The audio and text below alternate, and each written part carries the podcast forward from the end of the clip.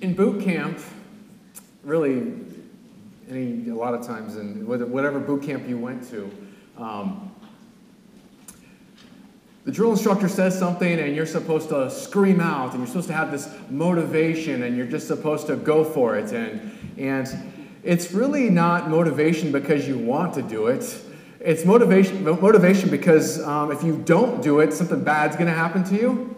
But nonetheless, you do it. And there's this, this saying that, that goes um, in, in, the Marine Corps is false motivation is better than no motivation. And um, that sentiment, is, as ridiculous as it sounds, um, has kind of seeped its way into worship and evangelicalism and, Christian worship. We sometimes just go through the motions because we think like we have to do that. And that's not the, key, the case. Worship is dynamic. And Paul has a lot to say about worship. Matter of fact, he says that we are to be joyful on worship. It doesn't mean plastic smile, you know, everything's great, I just sing a song because that's what you're supposed to do. He's saying we're called to be joyful. We're called to have this joyful worship. Joyful worship that is Christ oriented, that's centered on Christ, and is an orientation of the heart that is expressed through contentment and generosity and trust. That's Christian worship. It's a matter of the heart. And the title of today's message is Joyful Worship. So if you're not there already, go ahead and turn to Philippians 4, um, verse 10 through 23. And I just want to kind of give a recap. This is our final lesson on Philippians. So we've been in Philippians, we've been in this series called Bound for Joy. And thus far, Paul's in prison. He's in a Roman prison. He's writing to the, the church at Philippi, which is in Macedonia, and he's been talking about this idea of joy, this joy in Christ. It's all centered about Christ. Your joy is rooted in Christ. Everything's about Christ. He's in prison and he's joyful. Why? Because for him to live is Christ and to die is gain. And he talks about this unity that we're called to have in Christ. And as we he rounds out this, this, this final installment of our, um, of our study in his letter. He starts to thank the Philippians for their support. The Philippians had supported his missionary journeys from the very first day that they met him in Macedonia during his second missionary journey. Paul has been supported financially and emotionally and spiritually by this community in Philippi. And today, what I want to do is I want to look at three practical ways that we could joyfully worship God. Worship is holistic, and therefore we must worship holistically. So let me pray and ask God to bless our time. Father, we come to you right now and we ask that your Spirit would fill us. We ask that you, Holy Spirit, would teach us the things that we do not know, illuminate your scripture to us. We pray that our hearts would be changed, not our behavior, but our hearts, Lord. Change our hearts so that we can worship you in truth and spirit. In Jesus' name, amen. So, the first thing we see is that joyful worship is being content in the abundance of Christ. And Paul starts this off and he says, Listen, contentment is centered on Christ, not centered on your circumstances. Verse 10, he says, I rejoiced greatly in the Lord that at last you renewed your concern for me. Indeed, you were concerned, but you had no opportunity, opportunity to show it. I am saying this because I am, in, I am in need, for I have learned to be content in whatever the circumstances. This idea of I have learned to be content, he's saying, I have learned to be self sufficient in Christ. Now, that would have just that would have that would have really railed at the Philippians a little bit because they were part of a culture, this Roman culture that really held high self-sufficiency. Similar to our culture, we, we hold self-sufficiency very high. And Paul's saying, I'm self-sufficient in Christ in whatever circumstance. Yet, oftentimes we fi- find our, ourselves playing this game with our circumstances. Who remembers the carnival game whack-a-mole? Right? You go and, and, the mole pops up and you hit it, and then it pops down, and another one, you, you hit it, and then and, and you, are constantly trying to hit the, the mole. And that's sometimes what we do with our circumstances as it pertains to our contentment. Every time that we think we have it figured out, we realize we're not content anymore. And the one prescriptive answer that the world gives us for being content is to change your circumstances. Oh, you don't like you don't like your job? Change your circumstances, change your job. You don't like your location where you live? Change where you live and everything will be better. Hey, you don't like your spouse? Just change your spouse. It's all right. It's fine. And we, we, we chase this thing, we chase this, this going after a wind. We're, we're constantly we're constantly a slave of our circumstances. And Paul says, that's garbage. Stop playing the game. It's all about Christ. Your, your, your contentment is centered on Christ. He says, Christ defeated the gravest of circumstances of the world, and it's only through him that we overcome our circumstances joyfully. He also says contentment is learned through inward submission to the lordship of Christ. Paul says, For I have learned, I have gained knowledge or skills to be content in whatever the circumstance. He says, I have learned the secret of being content in any and every situation. So we have to ask ourselves, how was this learned? How did Paul learn this? Well, we see that it was learned through moment by moment submission to the lordship of Christ, to the sovereignty of Christ. Here's Paul, and if you read his other epistles, the guy has been whipped, the guy has been shipwrecked, the guy has not had the best of circumstances, and now he's in prison, which we wouldn't consider the best of circumstances. But he says, I'm content. I'm content with this. One of my guilty pleasures for movies, I'm revealing myself right now, this is a little uncomfortable. I love Willy Wonka, the Willy Wonka movie. I don't know, I love it. I'm not listening to this side of the church. I love Willy Wonka, the, the old one, the 1970s one. And there's a character in there called Veruca Salt. I don't know if you remember Veruca Salt. She's this girl that constantly is never happy. And she's constantly comparing herself, what she has, to what the other kids have. And it ends up ruining her. She ends up you know, if you remember, she wants the golden egg, and she stands on the little machine, and it says, oh, she's a bad egg, and she goes right down the garbage chute, and who knows what happens to her, right? But she, she ends up being a victim of her own discontentment. And discontentment flows from this, this comparison or this sense of entitlement. And it manifests, manifests itself in complaining. But yet, contentment is not, we have to remember, contentment is not this socio-economical or family or success thing. Contentment at the very core is a heart thing. It's a heart thing. It, it, it's, it's a heart thing that looks at everything as a gift from God and submits to the sovereignty of God. God, you have me here. You have me here for this, this purpose. Listen, I've been struggling with this this week. I'm not going to lie. It's cold. It's cold and my California bones are like. I, I think I told someone I said if I would if I hadn't bought a house I would have been I been, would have been questioning my call here in New England. Two feet of snow, come on. But yet you, I, I, we laugh at that, but oftentimes we lament about where God has placed us and the time in which He's placed us. God has placed you exactly where you're supposed to be at the exact right time, and He calls you to be content in that. He doesn't say you can't lament in your contentment. He just says, listen, your heart should be oriented to me because I've placed you there, and everything that you have that is good is from me.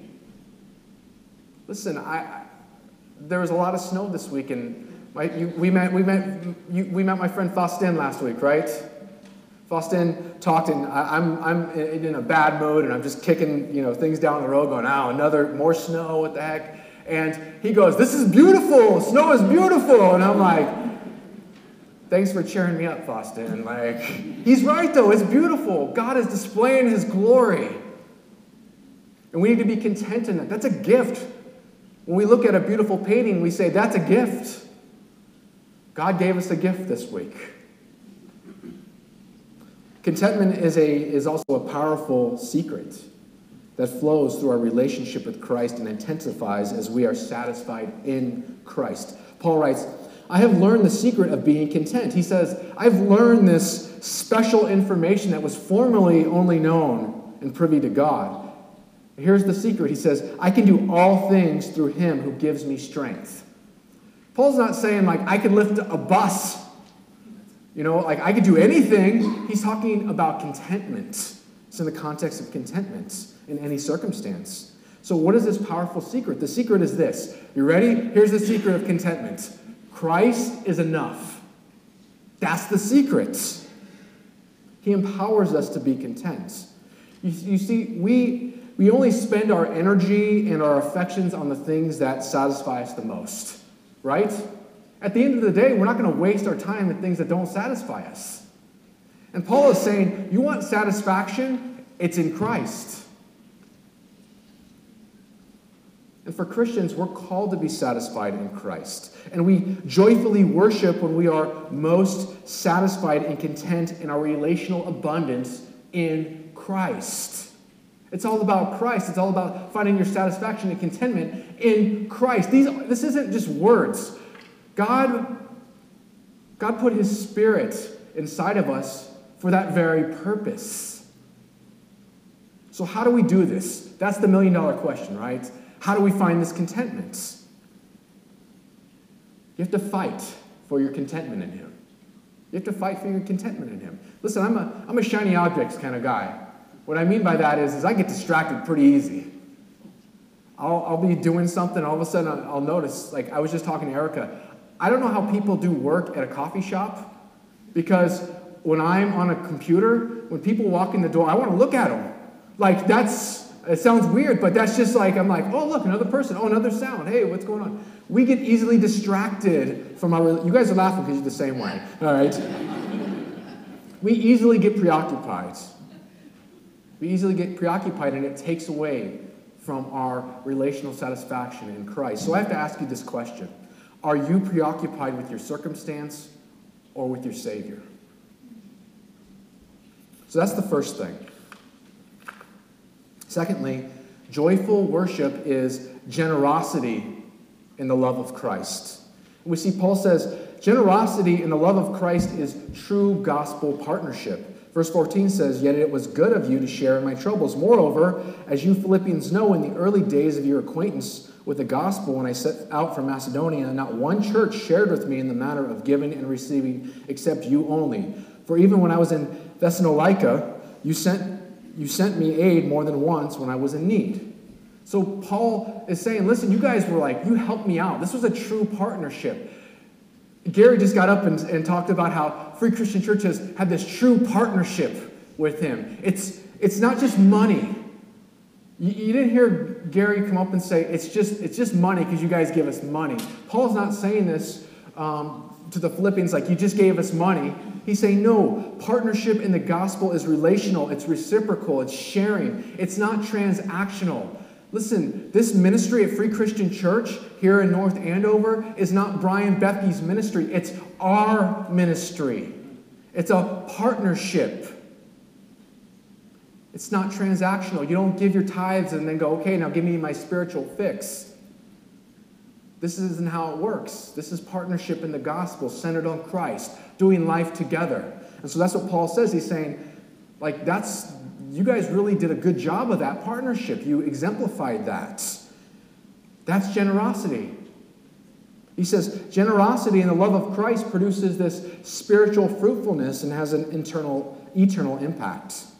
Verse 17, he says, Not that I desire your gifts what I desire is more is that more be credited to your account.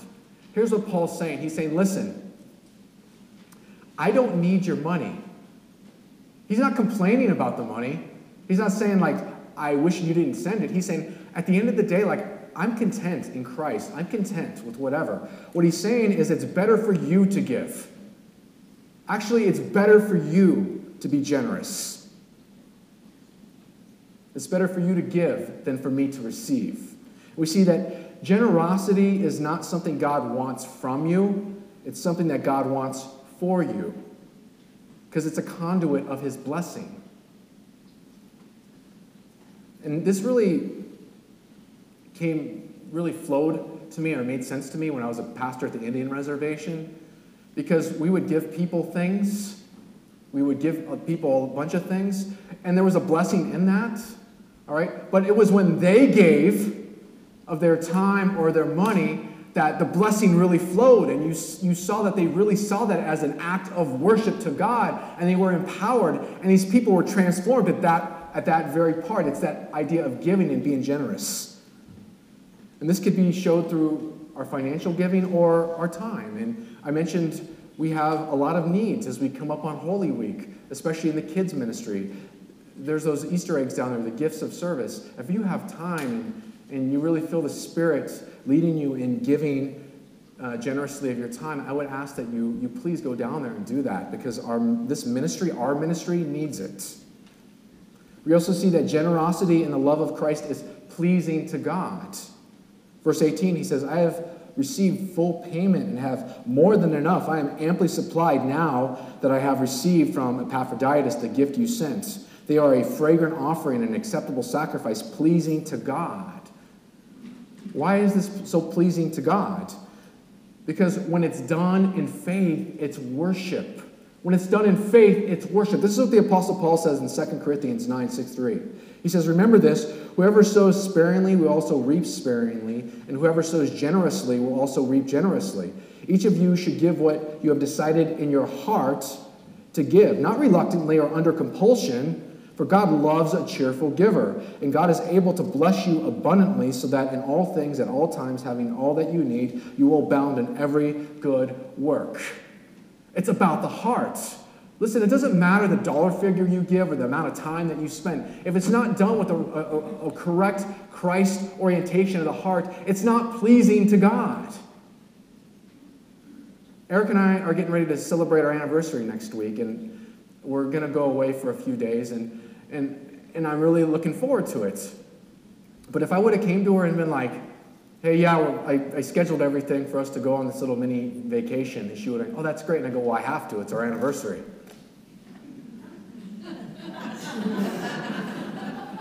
I don't think it would go over well, right? Because she's like, your heart's not into it.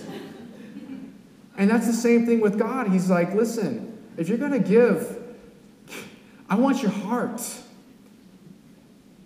And you'll be blessed through that. And I want to address this elephant in the room. Because some of you are sitting here and you're going, here we go. I showed up to church and they're talking about money. I knew this was going to happen eventually. Well, yeah, eventually it's going to happen because Jesus teaches on money more than anyone. And let me just say this I'm not preaching on this because we're trying to insert some sort of agenda here. Paul's talking about it and we're going through the Philippians.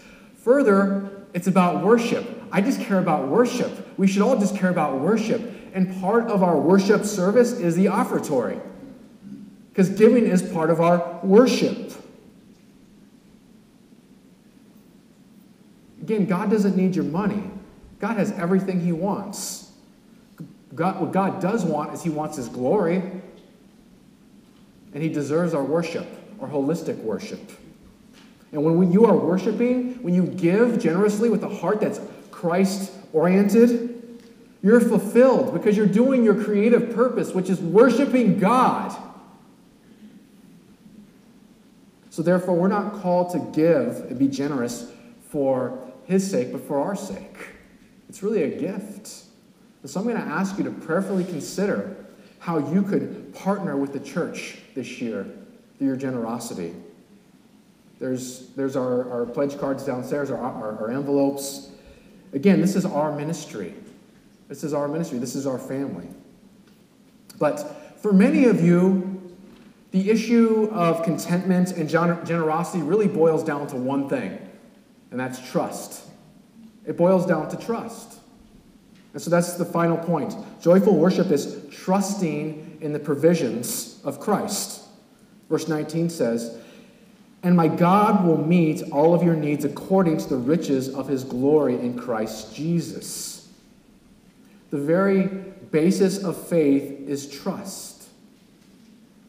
And we have to ask ourselves the question we all have to ask ourselves is do we trust in the provisions of Christ? And let's face it, we have trust issues. especially around things of money and time. Why?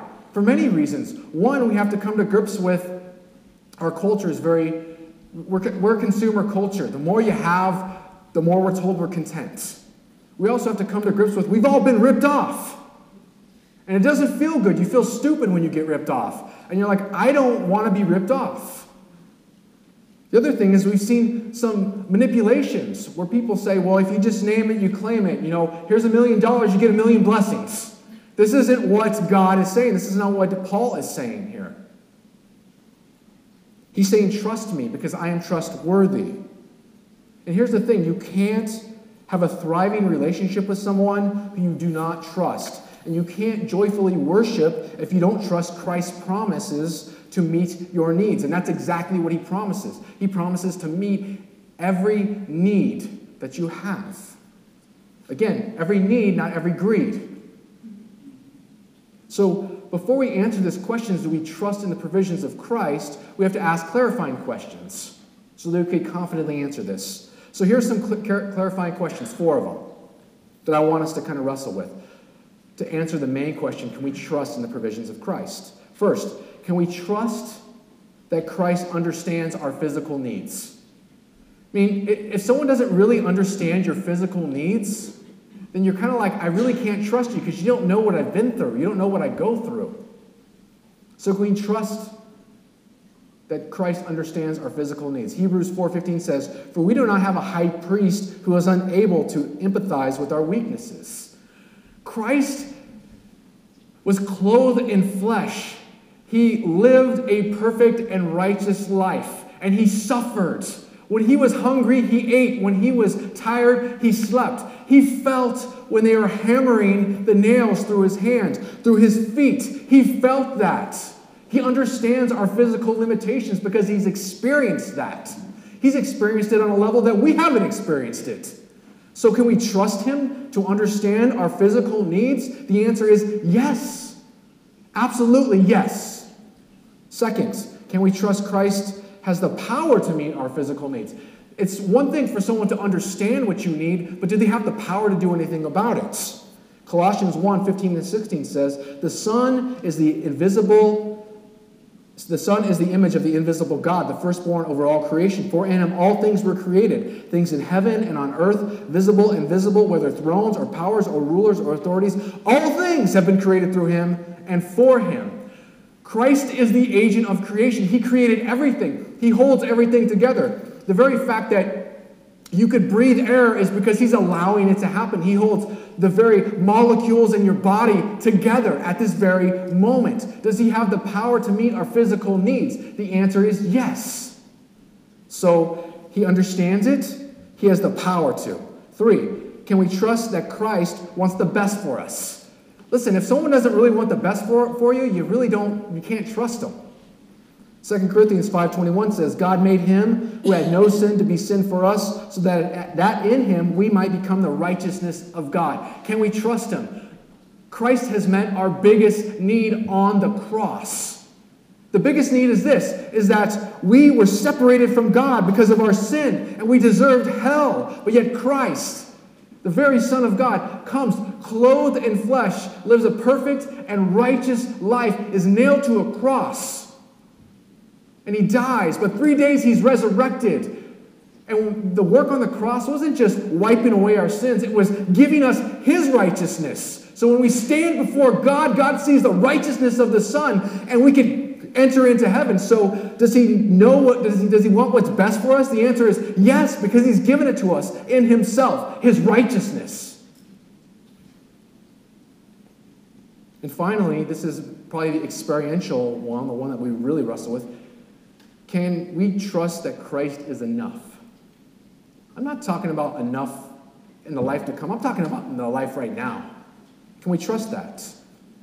Hebrews 13:5 says, "Keep your lives free from the love of money and be content with what you have." Because God has said, "Never will I leave you, never will I forsake you."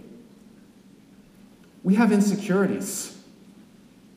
People leave us. We, we, we experience loss, and so that erodes our trust. And here Christ says, Listen, I'm never going to leave you. ever. I'm enough now and forevermore. So the answer is yes, He's enough. So Christ could understands our physical needs. He has the power to meet our physical needs. He wants what's best for us, and He is enough right now. So the answer, can we trust the provisions of Christ, is yes. We can confidently trust in the provisions of Christ. You see, contentment and generosity, undergirded in trust, comes perfectly together at the cross. And because God has made was so generous to us by giving his only son, Christ, and Christ giving up his life for us, we have the power and the mandate to be radically generous with the gifts that he has given us stewardship over. So the question is how do we respond to this? How do we respond to all this? What's appropriate? The only, appro- the only appropriate response to this is praise and worship. It's getting on our knees and praising God and saying, Thank you for the gifts that you give us. Thank you for being so generous to us and allowing us to be generous to others. Thank you for giving us just the contentment that we so long, just long for. Thank you that we could trust you. We could trust in your provisions, that you love us that much, that you gave yourself up for us. And that's what Paul does in verse 20. He just breaks out in praise. He says, To our God and Father be glory forever and ever. Amen. How many times you just break out in praise and just thank God for these things? It's quite amazing because we deserve nothing, but yet He gives us everything in Christ. And when you praise Him, you are trusting Him, and when you're trusting Him, you're worshiping Him. So the question is do you trust Him? Do you trust Him? And how are you demonstrating that trust? I'm going to wrap it up here and even wrap up our time in Philippians. Paul really talked about joy. He talked about joy. That was his main factor here. Enjoying Christ that manifests itself in unity within the body, generosity, and contentment. And I got to ask you, this time tomorrow, where will you be? What are some things that you're going to face? And I just want to expose my heart a little bit. I I want, I want to be more generous. I want to be more joyful. I want to be more um, content. And I prayed that for us as well. I want us to be a congregation that just worships God with everything that we have. So my prayer is that that of really of Paul's prayer for the Philippians. Verse 23, he says, The grace of the Lord Jesus Christ be with you in your spirit. I pray that. I pray we'd be spirit led people that are joyful in whatever circumstance that comes our way, that we're content, that we're generous, that we're united.